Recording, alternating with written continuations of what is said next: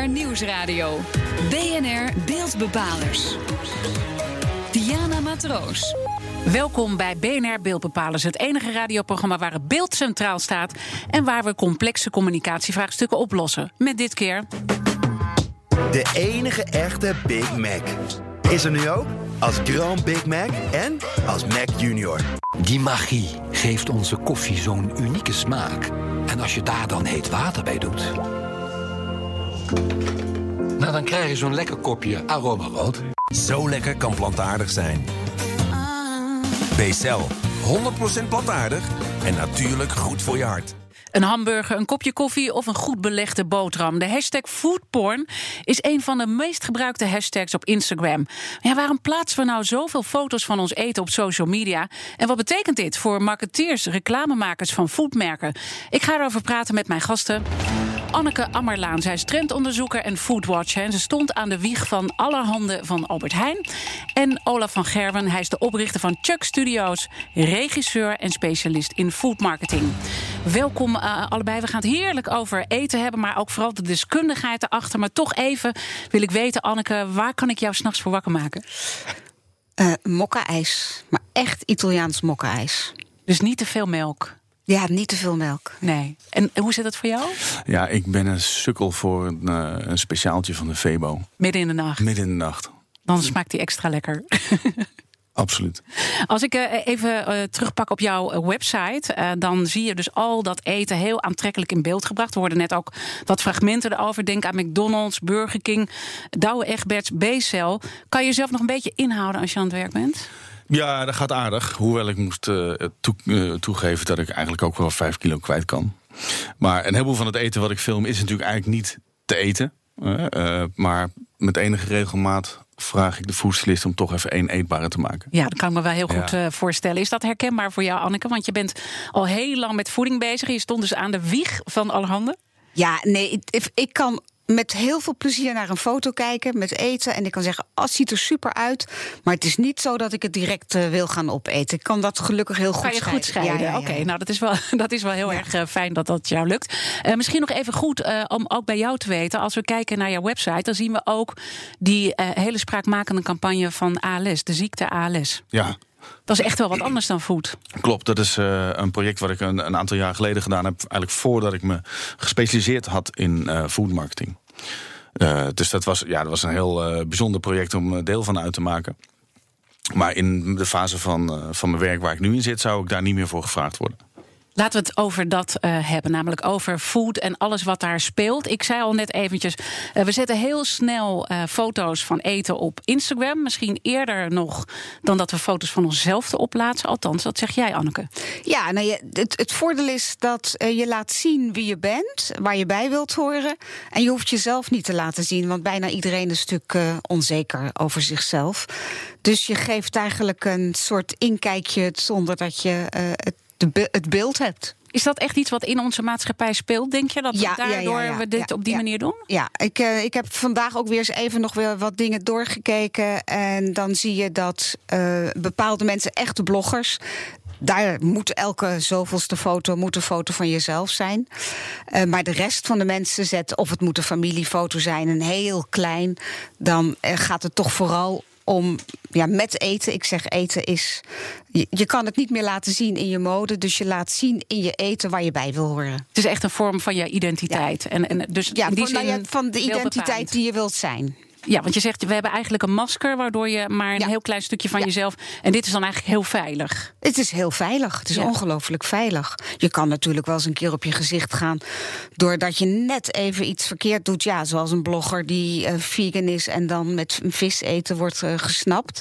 Maar daar heeft natuurlijk de gemiddelde burger geen last van. Ik kan me ook voorstellen dat voor jouw werk heel erg veranderd is. Dat je dus nu bij dat social media... heel snel eigenlijk de kijker moet pakken. Ja, zeker. Dat is een, eh, dat is een enorme ontwikkeling in ons, eh, in ons vakgebied. Ehm, wij maken uit één uh, productieproces, uit één shoot, maken we heel veel deliverables. Dus maken we een tv-commercial, maar ook uh, uh, uitingen voor op social media, voor op digital, voor in, in advertising, in de winkel, et cetera. En dat betekent een veelheid aan formaten, een veelheid aan voorwaarden waar je aan moet voldoen. Maar ook het werkt anders. Hè? Op een tv-commercial vertelt een verhaal van A tot Z en er wordt vanuit gegaan dat je het helemaal uitzit. Maar op social worden we gebriefd op wat genoemd wordt thumb-stopping power. Binnen een seconde moet je eigenlijk aandacht vangen om te zorgen dat je niet doorscrollt. Want ja, ga maar na hoe je door je timeline heen scrolt. Als de brandweer. Je moet heel snel zijn om iets te vertellen waardoor mensen even blijven hangen. En wat kan je dan bijvoorbeeld doen om echt dat moment uh, te pakken? Nou ja, een, een benadering is natuurlijk uh, zorgen dat het heel spectaculair is. He, dus dan ja. kan je camera's in het rond smijten en spatteren en doen. En, en ja. zorgen dat het heel sexy en heel aantrekkelijk is om, om te zien. Uh, je kan ook een, een benadering die veel merken volgen, is iets brengen wat een belofte in zich heeft. Blijf even hangen, dan vertel ik je meer. Maar dan moet je ook wel met een verhaal komen. dan moet je, uh, uh, dat is een ander mechanisme. Dan moet je wel wat te vertellen hebben. Wat valt jou op, Anneke, als je ziet hoe nu food uh, wordt vastgelegd? Hè? Want ik zei al, je stond aan de wieg van alle handen. Die was al toen bekend hoe, hoe dat voedsel werd neergezet. Maar hoe is dat nu? Nou ja, ik, ik vind vooral uh, het spannende dynamiek, maar ook de kwaliteit van de foto's die mensen plaatsen. Natuurlijk, het zijn kleine foto's, maar ook de kennis die mensen hebben. Hoe iets lekker eruit moet zien. En ook natuurlijk leuk de tegentrend, zoals het beige food en noem maar op. Dus ik, ik, uh, Wat is beige food? Uh, dat is, um, ja, het hoeft er allemaal niet top meer uit te zien. Uh, beige food heb je twee dingen voor. Eén is al het fastfood. En dat zijn mensen die niets anders lusten. Maar het andere is eigenlijk het cultureel geïnspireerde eten. Waar um, ja, Momofuku en, en, en anderen heel erg mee bezig zijn. Dat is een nieuwe ontwikkeling, echt een nieuwe trend. Maar dan is het dus, het hoeft er dus niet mooi uit te zien. Dus het mag bruin van kleur. Normaal zou je dus allerlei mooie kleuren erin verwerken. Ja, het. het um, ja, het hoeft niet meer allemaal, zeg maar, het streepje. En nou, je kent het wel, het streepje en het bolletje en het kleurtje. Maar vooral het lekkere zit in het feit dat het heel stevig is en heel bonkig. Maar authentiek. En dat is David Chang, Ugly Foods, is uh, op Netflix, is daar een beetje een, ja, wel de verpersoonlijking van. En misschien ook de aanstichter dat we dat nu allemaal doen. Ook, Nou ja, je ziet altijd meerdere aanstichters in trends, maar je ziet wel dat cultuur eigenlijk de nieuwe ontwikkeling is. En dat ga je langzamerhand ook op, uh, uh, ja, op social media terugzien. Zie jij dat op die manier ook? Dat dat uh, zijn intrede doet? Ugly food? Ik had er nog nooit van gehoord, nee, maar ik loop ik, denk ik achter. Ik eerlijk gezegd ook niet. Maar dat heeft misschien met mijn beroep te maken. Nee, maar ik, ik, ik kende dat niet. Maar ik herken wel dat er wij in marketing worden vaak gebriefd op dat het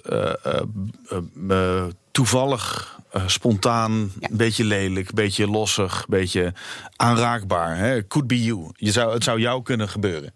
Dus het moet er niet sterrenchef uitzien en niet overstyled, zodat het niet realistisch is. Dus naast een burger ligt een blaadje sla, liggen een paar uh, stukjes brood en weet ik veel, om te zorgen dat het aanraakbaar is. Is dat dan ook wat jij bedoelt? Dat je toch meer een soort realistische situatie creëert? Dat is een ontwikkeling die eigenlijk al twintig jaar aan de gang is, ja. maar nu steeds verder gaat. Nee, het ugly food is echt een andere, een andere ontwikkeling. Noem nog eens even een voorbeeld waar echt dat ugly food helemaal duidelijk wordt. En ook waarom we dat belangrijk vinden. Uh, het, het, is uh, bij dumplings bijvoorbeeld. Uh, dus alle mogelijk gevulde deegkussentjes. En het heeft ook wel een politieke achtergrond bijna. Nou, want David Chang, dat is dus een Amerikaan die heel veel restaurants heeft. En die werkt dus met name met, nou zijn naam is natuurlijk al Chinees, met etnische achtergronden. En om die mensen een gezicht te geven binnen de Amerikaanse samenleving. En niet te laten, en te laten zien als onderliggende dat niet alles altijd maar mooi hoeft te zijn. Maar dat juist wat daarin zit, die inhoud zo belangrijk is. En dat zien we natuurlijk bij heel veel zaken. Dat de inhoud ja. steeds belangrijker wordt en niet ja. meer het plaatje naar buiten ja. toe. En zie je dan ook, want dit is wat je bij consumenten ziet in zo'n Netflix-serie. Maar zie je dit ook doorcijpelen naar de merken hoe zij het presenteren? Uh, ja, je ziet het langzamerhand doorcijpelen, maar iedereen is daar ook aan het zoeken. Dat is al zo'n enorm verschil. Ik heb ooit gewerkt met een kok, John Nijssen. En als die een kip ging maken voor de foto, ik heb jarenlang geen hele kip gegeten. Dat was zo smerig. En die kip was zo'n naakt geval. Ja, dat is al zo enorm veranderd. En natuurlijk gaan de merken hier ook in mee. Ja. Dus ik denk dat het ook iets is waar jij mee te maken gaat Ik krijgen. doe de stoelriemen vast. Ja, Ja, ga, ga, ga, ga kijken. Het is echt heel Ja, spannend. ik Er vind het zit interessant. zoveel lagen in. Ja. Ja, een ingezoomde foto van eten of drinken. Het ziet er allemaal zo hetzelfde uit, zegt een van mijn gasten. En dat is dus ook een grote uitdaging voor foodmarketeers. Wat is de juiste aanpak? Je hoort het zo meteen na de reclame in BNR Beeldbepalers. BNR Nieuwsradio. BNR Beeldbepalers. Welkom terug bij BNR Beeldbepalers. Dit keer hebben we het over food marketing en het feit dat we zo ontzettend veel eigen beelden plaatsen met de hashtag foodporn. En we hebben net van eh, een van onze gasten gehoord van Anneke Ammerlaan. Zij is eh, trendonderzoeker en foodwatcher. Nou, dat dat echt iets zegt over hoe wij als maatschappij zijn. Dat we graag dat stukje van onze identiteit willen laten zien. Eh, maar dan toch nog eventjes dat masker. En de andere gast is Olaf van Gerwen, oprichter van Chuck Studios, regisseur en specialist in food marketing. En jij zegt, Olaf, dat eh, het, hè, want we laten nog wat uitdagingen bij de kop pakken als het om food marketing gaat, dat het de neiging heeft om on category te zijn. Wat bedoel je daarmee? Ja, nou, het- als je eh, eten in beeld brengt, dan eh, heeft het toch snel de neiging om op elkaar te lijken. De ene hamburger heeft heel veel weg van de andere. En de ene chocola heeft heel veel weg van de andere. Koffie, noem maar op. Ehm, en er gelden binnen bepaalde eh, categorieën van producten... gelden een soort van onafgesproken regels. Koffie is in een bruine, gezellige wereld. En zuivel en boter is in de ochtend met mooi invallend ochtendlicht... met een gezin. Ja, eigenlijk het- eh, eh, het is een open deur als je het ziet. En dan denk je, als je dat nou allemaal doet, eh, als verschillende merken zijnde, is dat dan wel slim? Want dan ga je heel erg op elkaar lijken. Hè, terwijl de bedoeling van marketing is om een, eh, een eh, onderscheidende eh, propositie in te nemen en dat heel lang vol te houden. Ja, neem ons dan even mee hoe je dat dan wel op de goede manier doet. Nou ja, dat, daar zijn vele voorbeelden van. Maar ehm, ik denk dat het voornaamste inzicht is dat als je een verhaal over eten wil vertellen, dan volstaat het niet om te accepteren dat het er heel lekker uitziet. Dat is mijn beroep, om het er heel lekker te laten uitzien. Maar eh, daarmee vertel je nog geen verhaal. Een verhaal beklijft door, door emotie, of door een verhaal, door een achtergrond, of door een, soort eh, inpassen in de cultuur. Wat jij zegt, op het moment dat het in de cultuur eh, zijn basis vindt, dan heeft het een stuk meer bestaansrecht dan alleen maar lekker. En eh, in mijn beroep, als ik het werk van mij en mijn collega's over de hele wereld zeg maar, op een grote hoop zou vegen, dan krijg ik een heleboel generiek mooi foodbeeld, wat eigenlijk zo weinig vertelt. En daarom eh, roep ik mijzelf en mijn collega's op om het, eh, het concept terug te brengen in, in food marketing. En dan ben ik toch heel erg benieuwd hoe je dat kan staven met een voorbeeld waarvan je zegt: kijk, hier zorg je er echt voor dat je kan zien dat dat bier bij een bepaald merk hoort en dat je het dus echt op een onderscheidende manier neerzet. Nou, ik, ik, eh, een voorbeeld in de bierwereld is eh, eh, Bud Light in Amerika. Dat is een, een, een biertje en die doen al een, hele periode, ik denk al meer dan een jaar, doen ze marketing in een, met commercials in een, in, een, in een wereld, in een middeleeuwse wereld. Een soort Game of Thrones-achtige golf hobbelt het op mee. Het zijn hele leuke films, verschrikkelijk grappig. Maar het is ook zo dat als je één beeld, als je een seconde ziet van die film, dan weet je meteen dat het Bud Light is. Bud Light heeft de Bud Knight uitgevonden, hè, de ridder, die in een blauw pak, wat lijkt op een blikje, eh, door die wereld van middeleeuwse avonturen eh, eh, reist. En die, daar gebeuren niet alleen hele grappige scriptjes worden voor geschreven, maar het is ook binnen één seconde duidelijk dat het Bud Light is.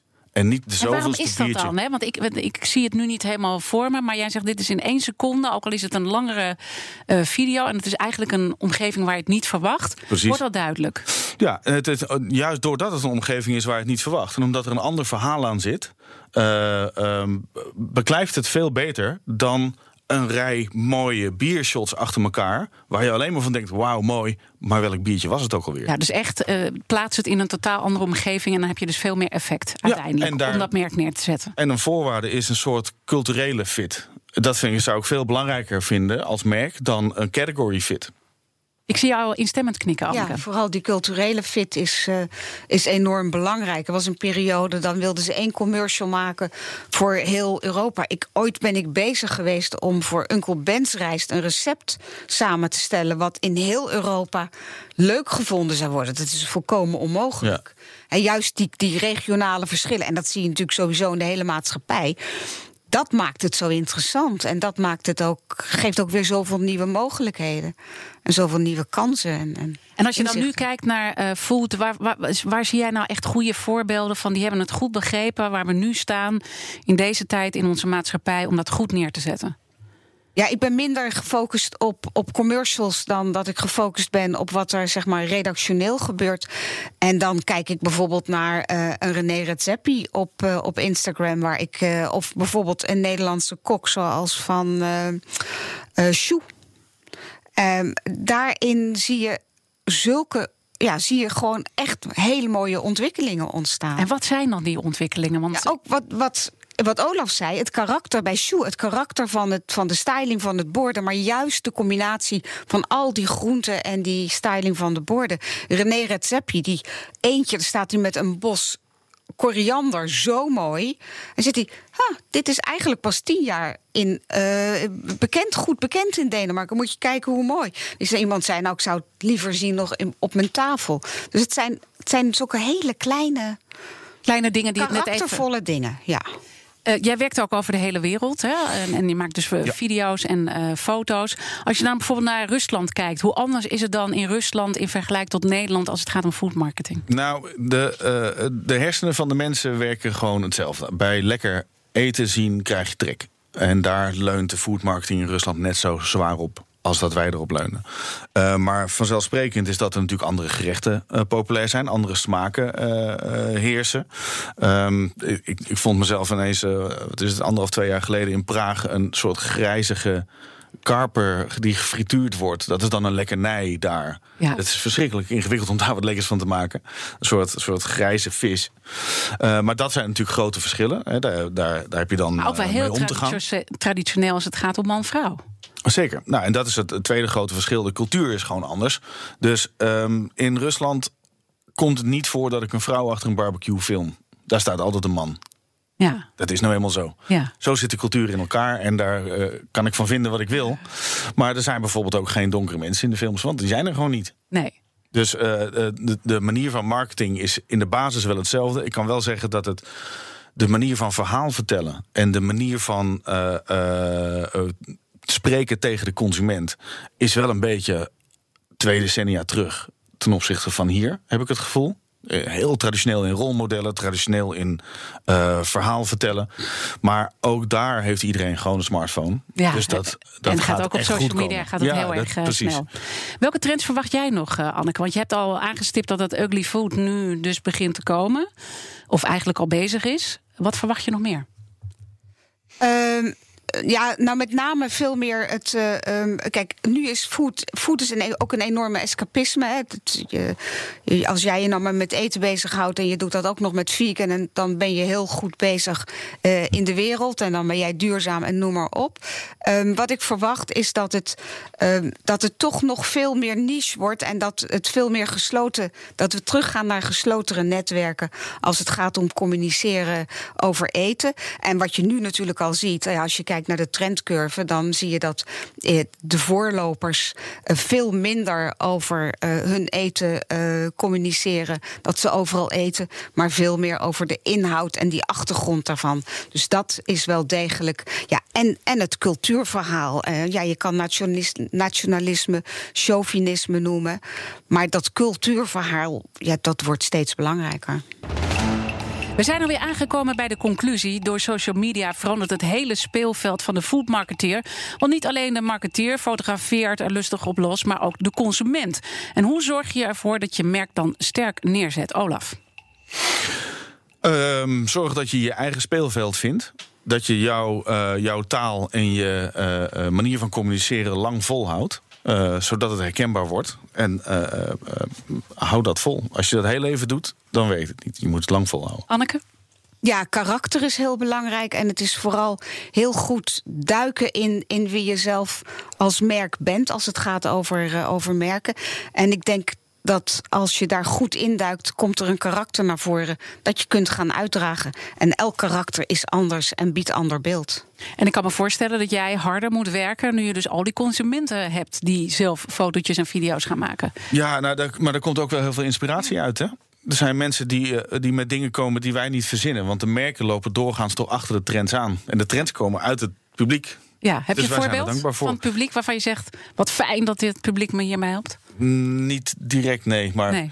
eh, nogmaals, dat is de cultuur die naar boven komt. En daar, eh, golven, daar, daar surfen merken op mee, op die golf. Ja, dus ze lopen toch een beetje achter de troepen aan. Zeker. Ja, en dat zal altijd zo blijven, hè, denk ik, Anneke, toch? Die denk ik ook, ja. Ja. Maar het, is, het gaat om de vertaling. Nou, dat hoort ook zo, toch? Ja, het wordt ook zo. Het, het zijn dingen. Zijn golfbewegingen. De beeldbepaler van de week. Tijd voor de beeldbepaler van de week. Redacteur Madelief van Haarlem, wie is het deze week geworden? De beeldbepaler van de week is Paul Reumer, want hij stapt in de directie van Talpa. En officieel wordt hij de managing director radio en televisie. En in januari was hij nog eh, bij ons te gast, omdat toen net bekend was dat hij opstapte als directeur van de NTR. Hij was toe aan een nieuwe uitdaging, vertelde nog dat hij totaal niet wist waar hij aan toe was. Nou, waarschijnlijk heeft hij nu lekker een lange vakantie gehad en eh, nou ja, gaat hij dus bij Talpa aan de slag. Ehm, in januari vertelde hij ook bij ons dat ehm, we hadden het met hem over de strategie van John de Mol en hoe hij ook eh, daar tegenaan keek. Want John de Mol wil een vuist maken tegen Google. Eh, Paul Reumer zei daar het volgende over. Kijk, als je echt denkt dat Google je concurrent is, dan kan je beter de deur dicht naar huis gaan. Want van Google win je het natuurlijk niet. Dat is zo Ook groot. zo niet. Nee, ook John de Mol niet. Eh, wat Google in een week uitgeeft, dat is wat hij op zijn rekening heeft staan. En dat is heel veel geld. Eh, aan marketing, eh, zal ik maar zeggen. Ja, heel veel geld, maar dus niet genoeg. Nee, nou, dus dit wordt heel erg eh, spannend. We gaan natuurlijk zien hoe dat afloopt en hoe Paul Reumer daar eh, de boel gaat oppakken. Ja, want hij mag nu dus zelf met die strategie aan de slag, neem ik aan. Ja, hij wordt verantwoordelijk voor de radio- en televisietak daar. Dus eh, ja, we gaan, het, we gaan het zien. Nou, in ieder geval is hem van harte gegund. En namens beeldbepalers eh, gefeliciteerd, Paul Reumer, met deze mooie nieuwe job bij Talpa. Eh, dank Madelief van Haarlem en ook dank aan mijn gasten. De ene gast Anneke Ammerlaan. Zij is trendonderzoeker en foodwatcher. En Olaf van Oprichter van Chuck Studios, regisseur en specialist in food marketing. En dit was BNR Beeldbepalers. Terugluisteren kan zoals altijd via de site, de app, iTunes of Spotify. Mijn naam is Diana Matroos. En ik hoor u heel graag weer tot volgende week. Of jullie horen mij. Ja, zo werkt het.